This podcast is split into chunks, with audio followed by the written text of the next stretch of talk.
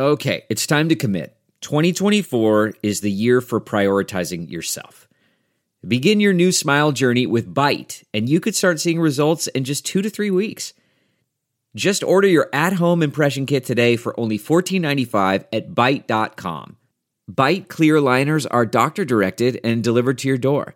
Treatment costs thousands less than braces, plus, they offer financing options, accept eligible insurance, and you could pay with your HSA, FSA.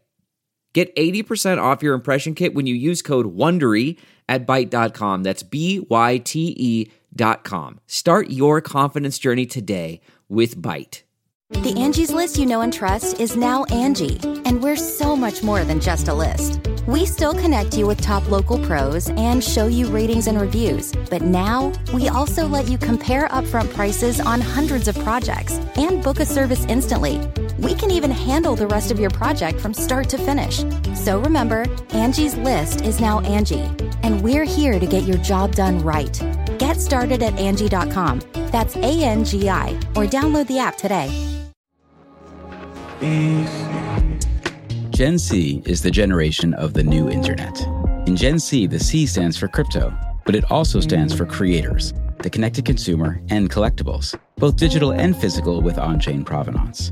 It stands for culture and characters, the ones we play in games and the companion ones that AI is building alongside us.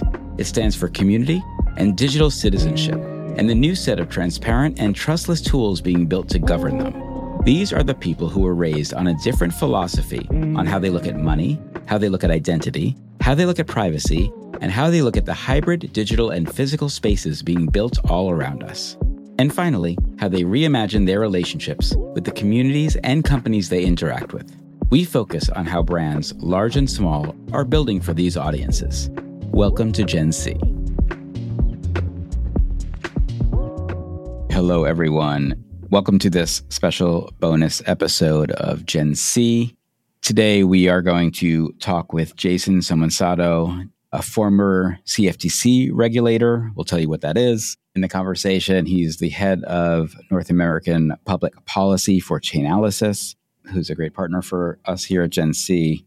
Jason and I had a great conversation focusing on two, I would say, major themes one of which is kind of the emerging crypto markets and then the regulation happening around them, both in the US as well as globally, which we believe is really important for anyone building in this space to know, but especially those in the brand world, just to understand where the opportunities lie and where the watchouts are. And then, secondly, we went a little bit deeper into understanding data, transparency, understanding the difference between your best customers and the bad actors and how brands can protect themselves for such. We talked a little bit about sort of Web 2 data and how Web 2 platforms have monetized consumer data for so long and what data in Web 3 means, which also is a pretty fascinating topic. And then because Jason also was a former regulator, just really interesting to hear his insights on why regulation is so challenging. And I thought that was actually one of the most interesting parts of this conversation. So enjoy this bonus episode of Gen C with Jason Somensatto from Chainalysis, and we'll see you next week. All right, we are here for the special episode with Jason Somensatto. Jason is the head of North American public policy at Chainalysis. There's so much going on in the world of regulation and understanding where we're going and crime and data and all of this stuff that we thought it'd be great to have Jason on the pod. So, first of all, Jason, welcome. Excited to uh, talk to you. Yeah, thanks so much for having me, Sam. Jason, before we get into kind of some of these deep topics, I would love to just understand a little bit about like what were you doing before you came to Chainalysis and then what your role is now, but how long you've been in the space, what got you in, what's interesting to you about it? Yeah, so I'm fairly new to Chainalysis. I just joined in the last couple of months. Before then, I was working at the CFTC, which interestingly enough, I think a lot of people in crypto actually know as opposed to most normal people out in the world. The CFTC is the Commodity Futures Trading Commission, which is the derivatives regulator here in the US. but importantly has played a role in helping kind of define what the current regulatory environment looks like in the US as it relates to at least certain digital assets. And when I was there, I was an advisor to the chairman of the agency working on specifically crypto policy matters. Did you work with Commissioner Mersinger? So she is one of the commissioners. I worked for Chairman Behnam, Rostin Behnam, who's testified in front of Congress a few different times on this particular topic.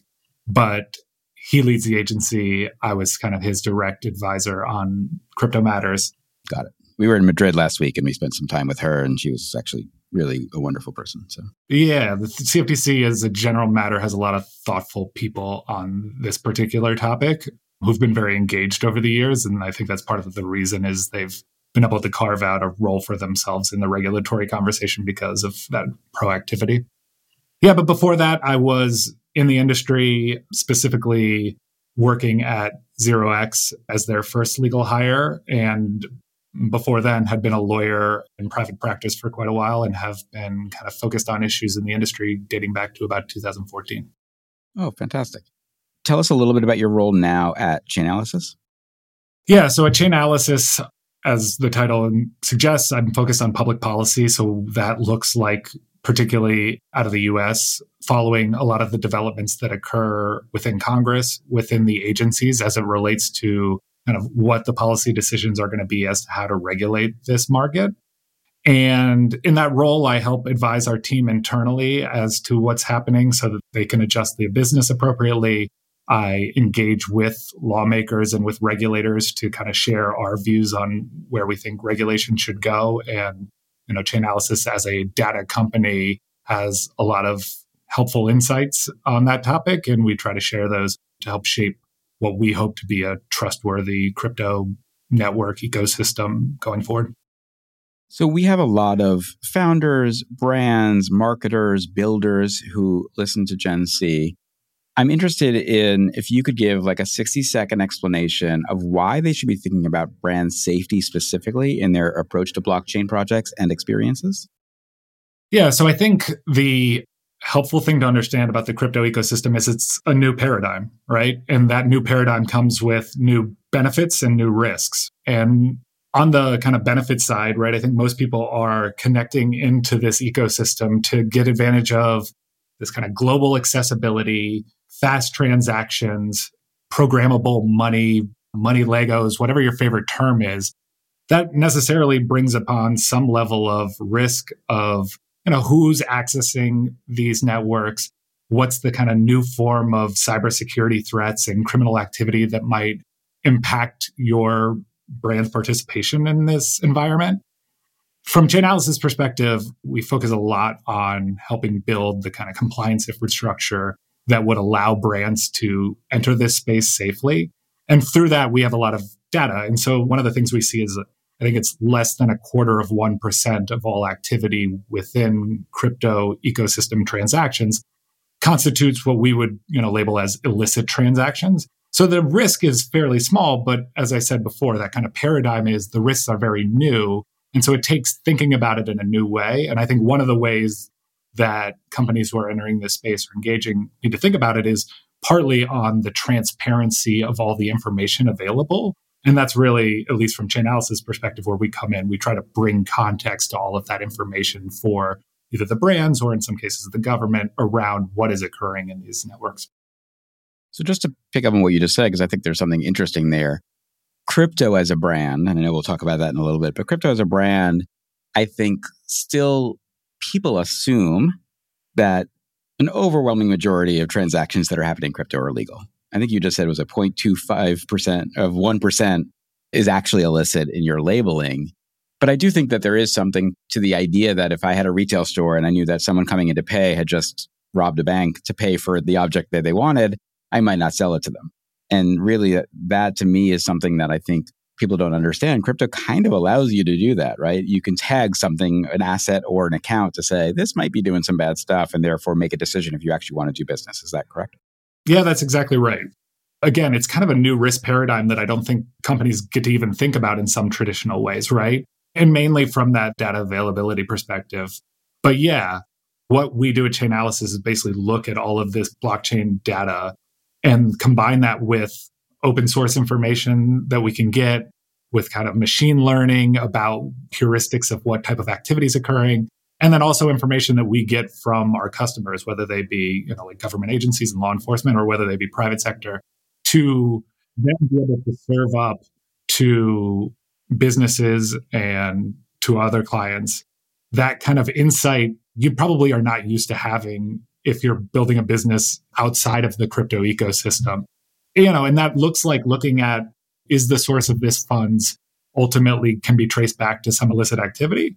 But it's also you know hey what's the nature of the activity that the wallet that's interacting with my service does on a regular basis? Is this a bunch of small wallet holders who are really engaged in my product only and don't spend a lot of time in the rest of the crypto ecosystem? Or is it people who are jumping throughout a bunch of different crypto protocols. A lot of that information can be gleaned from operating in this space and taking advantage of some of the tools like Chainalysis.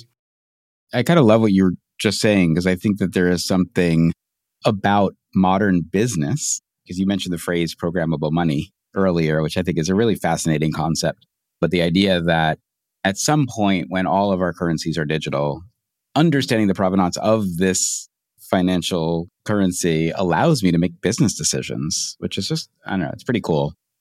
I would love to talk a little bit about the kind of global footprint of crypto and blockchain. I just got back from Madrid, and one of the things at the event that we were at there was how many people there compared to the US are talking about solving these real world use cases of the volatility of government, the volatility often of currencies, and to me, that's always something that's been one of the most exciting use cases is how emerging markets are looking at crypto. Are there any insights or trends that you focus on about the growth of the global crypto ecosystem? Yeah, I think it's a great question because I think inherently crypto is a global technology, right? Anybody can spin up a node and join these networks. But in reality, you're obviously going to see different types of activity across different jurisdictions. One of the things that we are actually in the process of doing right now with Chainalysis and that we do on an annual basis is kind of taking all the data that we have and analyzing what crypto adoption looks like across the globe in different countries. And I think, you know, just a few of the interesting observations that we see is some of the countries that are at the top of that kind of grassroots level crypto adoption are what we call lower middle income countries, which is, you know, not necessarily all the discussion might revolve around where there are big markets like the US and stuff. And it is true that as a general trend, crypto activity is, is definitely down over the last year. But the adoption rates in countries like India and Nigeria and some of these other countries is pretty well sustained. And that's what the data is demonstrating. And then it raises questions that I think becomes relevant to businesses that are thinking about operating in these spaces of like, yeah, what is the makeup of the customer? Why is the activity more there versus in some other countries? And I think it can be a myriad of factors, right? It can be one, a reflection of the infrastructure within those countries, right? I think the common argument you hear from the perspective of people in the US like me is, hey, you know, Apple Pay works. Why do I need this? that same argument does not apply equally in every country across the world. And so I think from the perspective of companies who are operating in this space, regulators and policymakers who are thinking about this, one of the important things is yes, it's a technology. There's some uniformity to how it's used throughout the globe. But really, the way that it is used varies quite a bit based on a lot of different factors. And I think people often talk about the rise of the global south. And I think not everyone understands what that is. So, can you sort of define, because you mentioned some of the countries that would fit in there, what the global south is? It's interesting, right? My dad was a World Bank economist for 40 years. And so the different terminologies we use to kind of stratify different countries can vary quite a bit. The way I tend to think about it is when we're describing the global south, a lot of times what we're talking about is countries that have not the same level of financial infrastructure that maybe we're used to in Western and US countries and whatnot. And within that environment, you see the ideas and the innovations of something like cryptocurrency networks as a sizable step forward in how you transact in those countries. And so, thus, a willingness maybe to take on the adoption risk that might not be worth the risk in some other countries. So, when we look at the global south and that these are places that may not have as advanced a kind of financial set of tools that people can utilize, but as maybe crypto and related technologies come to sort of fill that gap, then I look at it that that's also an opportunity for new customers, new businesses, new people coming on. So, like, do you look at that also as like this is actually an area of growth for us long term?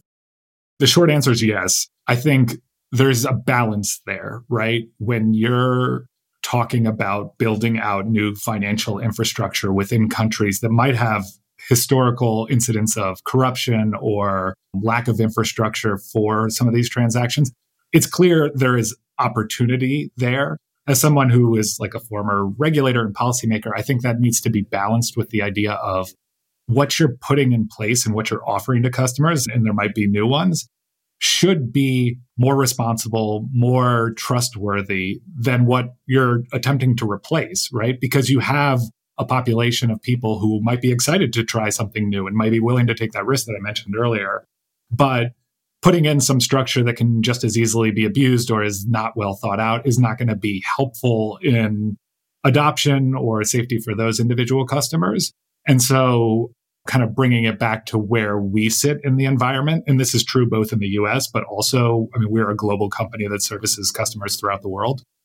I think we see a role for companies like ours who can embed some level of trust within these networks in a unique way, right? Specifically, looking at data, bringing that context to the companies and the individuals who are operating in there so that they can make informed decisions in a way that says, okay, this is going to be a better system for these countries that are willing to jump into this. And yeah, there's more people coming on board, but they're going to be better protected. And I think that is an ongoing discussion that we're having, right? What does that look like? What are the standards? And that's not just happening in the South, right? Obviously, the regulatory and policy discussions in the US are just as hot around some of those issues.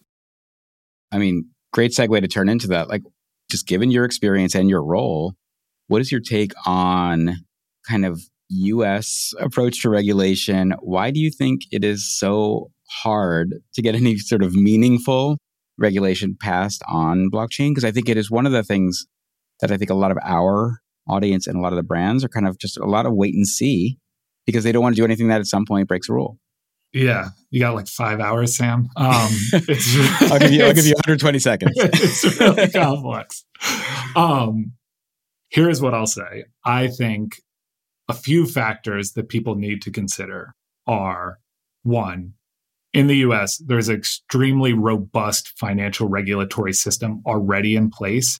And the reason that I originally got interested in crypto was probably less idealistic and more just academically interested in how it really disrupted some of the structures that are in place in terms of how we do regulation and how we think about that. And so it will necessarily require a lot of time if you're asking, for example, Congress to rethink how it applies the securities laws to, you know, that it's been applying for 100 years. So there is the kind of opposite of what we were talking about before, where you have a lot of infrastructure built up. It's worked well to bring like prosperity. And there is a lot of open questions as to how much do you want to change that for the sake of this industry? Which leads to a second interesting point, right? Which is what is this industry? We talk about it, you got a podcast about it, crypto, right? Which is really a technology, it's a little bit of a cultural movement it's a lot of things. But I think one thing that it's difficult for policymakers to wrap their head around is what role is it going to play in the economy on a going forward basis? If we are looking at certain platforms that are maybe just allowing trading back and forth between tokens and people like to price speculate on that, well, how important is it to change the rules for something like that? And which rules should be changed, which is vastly different than saying, hey, we are going to change how intellectual property for brands is monetized, you know, completely through NFTs and unique systems like that, that might present a completely different set of questions, but also might be more interesting from a policymaker's perspective. And so there's a little bit of not just the pressure on the policymakers of like, why can't you figure this out? But a return question on like the industry of what is it you're building? How big and meaningful and disruptive is it going to be? Are all these grand visions that you have going to come true? And again, I think we then at Chainalysis sit in this unique role somewhere in the middle there where we say, whatever it is you, the innovator, you know, and companies are going to build in this ecosystem, such that the discussion is going to be had of like, we've got to figure this out at the US level. Well, it is going to be really important to show that you're addressing the risks that the policymakers are thinking about, right? The risk of illicit activity, you know, and we've seen activity in this space that, you know, this is the week of the SBF trial starting, right? So, like, you understand the nature of the risks that kind of come with this industry at this stage. And so I think it's just all part of a big evolution of both the government side and the industry side. That's kind of like really high level. I can probably spend hours talking about like different members of Congress and how broken, you know, the system is and right, all right. of that questions, but I won't go there for now. I mean, the point that I take away, which I think is a really salient one for our audience, is the idea that if someone said, great, we have to regulate the internet, then you're like, cool, but are we regulating email or streaming services or data privacy or commerce, right? Like there's so many pieces of what the internet are. So then instead they say, no, it's actually easier to try to regulate TikTok. TikTok at least is a single entity one can go after, whereas crypto is a lot of decentralized entities where you don't even know where they are.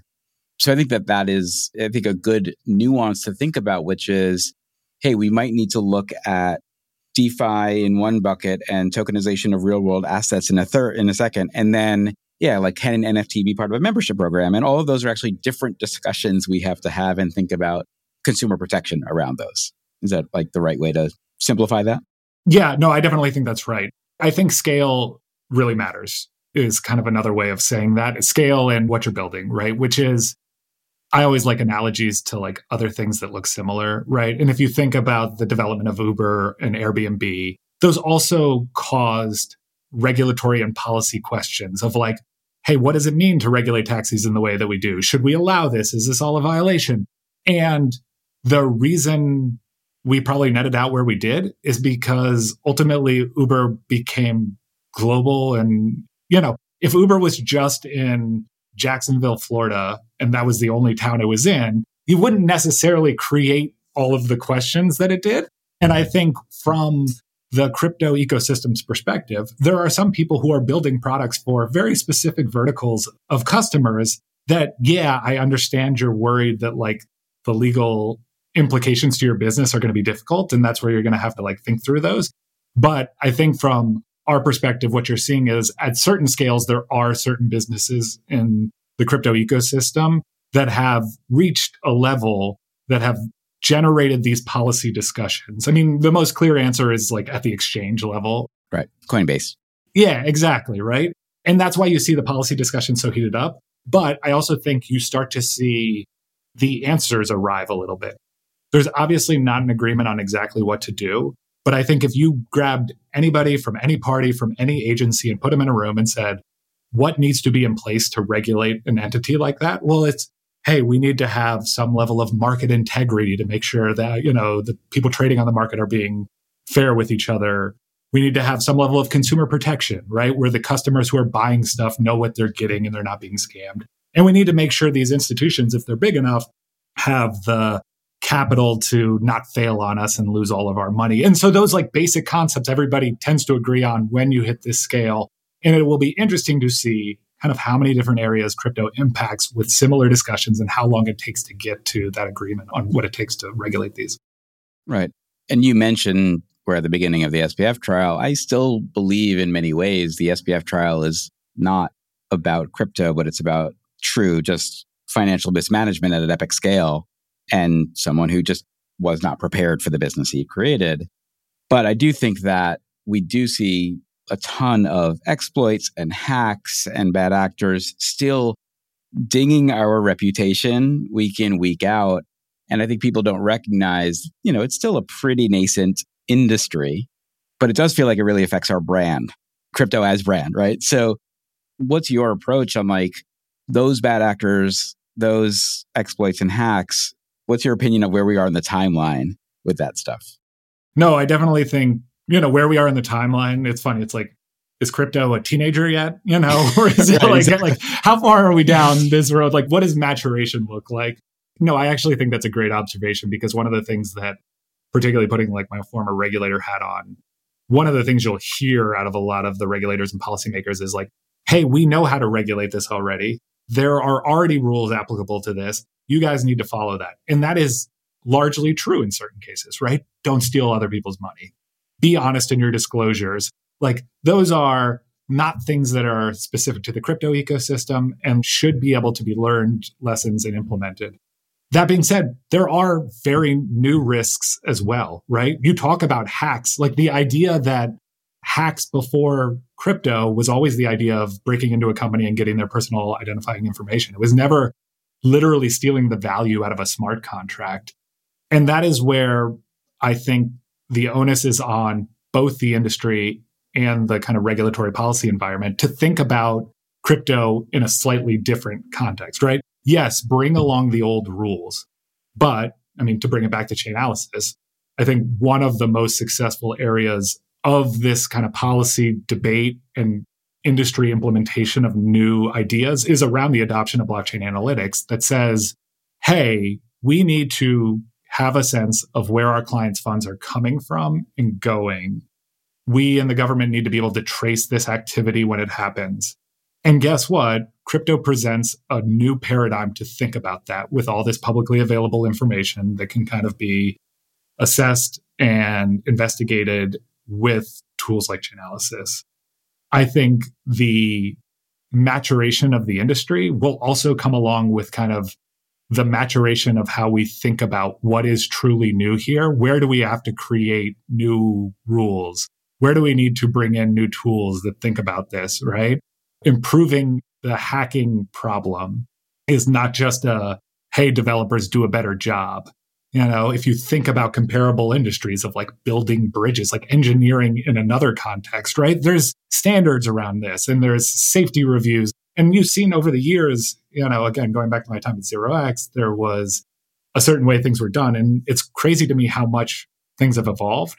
But we're clearly in a position where things need to evolve a lot more. And when it comes back to like the brand question, when's the right time and like when do you feel comfortable with that level of risk i think is going to be a, a, sliding scale because in some ways i do think the hardest thing with crypto is probably reputational risk honestly more than like legal and regulatory risk right it's like hey i'm in crypto i'm building this well isn't that all just for bad actors and being able to have an answer to that and having a product that's usable that's healthy and integrates all the things we've been talking about is going to be an important part for companies. And I think about, look, I don't know, probably 10 years ago, I was like identity hacked, if you will, where someone was able to like charge some stuff on my Amex and do a wire out of my bank account. And I remember going to Chase and going to Amex and going to the police, and all of them were like, okay.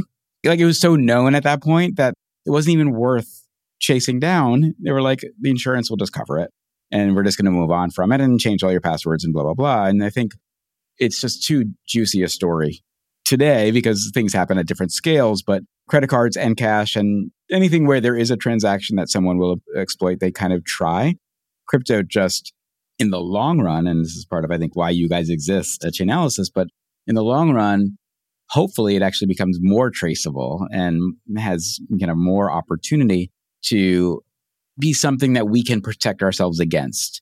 And we spoke about this last time we spoke to Chainalysis, but the idea that a brand can pre protect themselves by saying, hey, I already have a list of wallets that I'm not going to accept any currency from.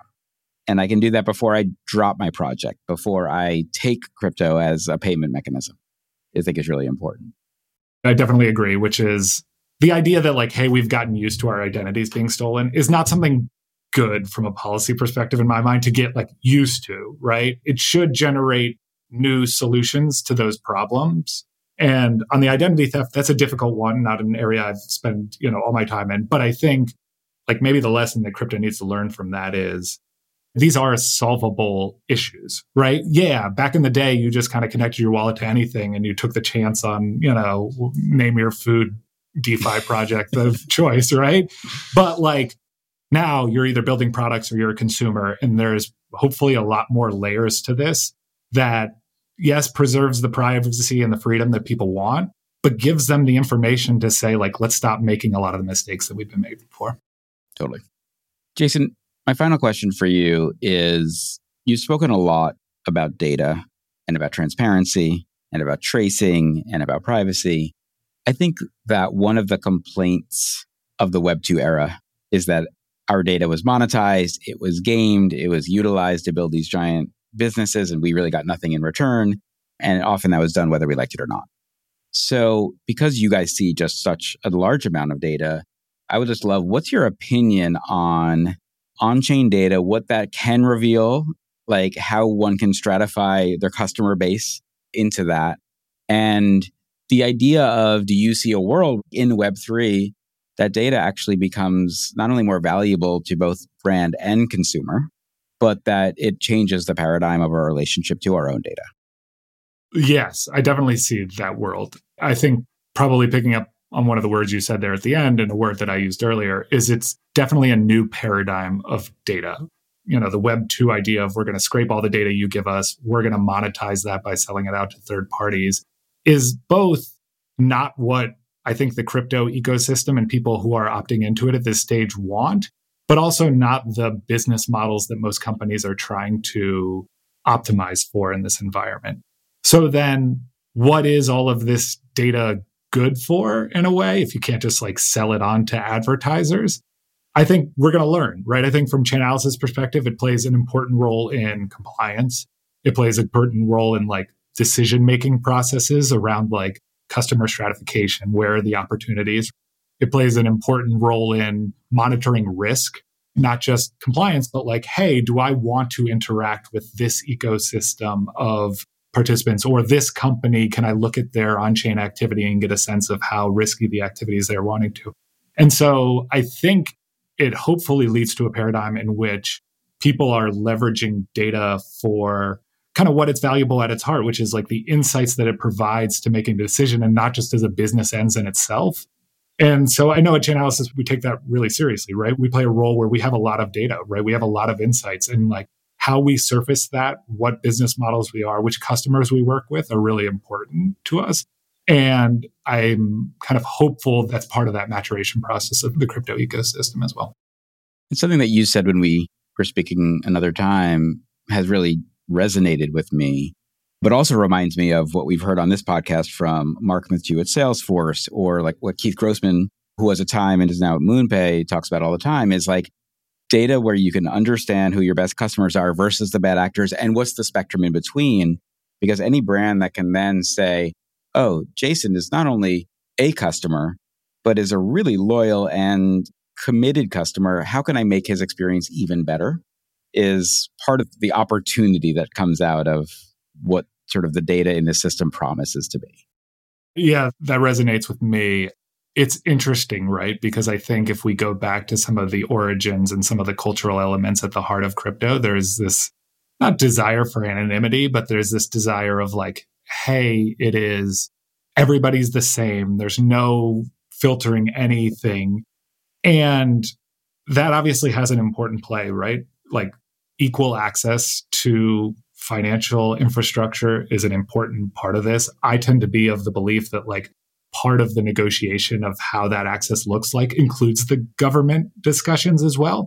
But I definitely think as you've seen the evolution of the ecosystem, you learn that actually it's a much more data rich environment to be making much more strategic choices about that. And like, again, obviously we've had success as a company for the years that we've been in existence. And I imagine that we will continue to, in part because I'll go back to a word I like to use a lot with respect to Chainalysis, That context as to what is occurring on a chain becomes really important, right? It becomes important from policy and regulation. It becomes brands and sales. But, you know, it's just that is going to be an underlying element of all of this is what is the context of the relationships that you have with people on chain? Amazing.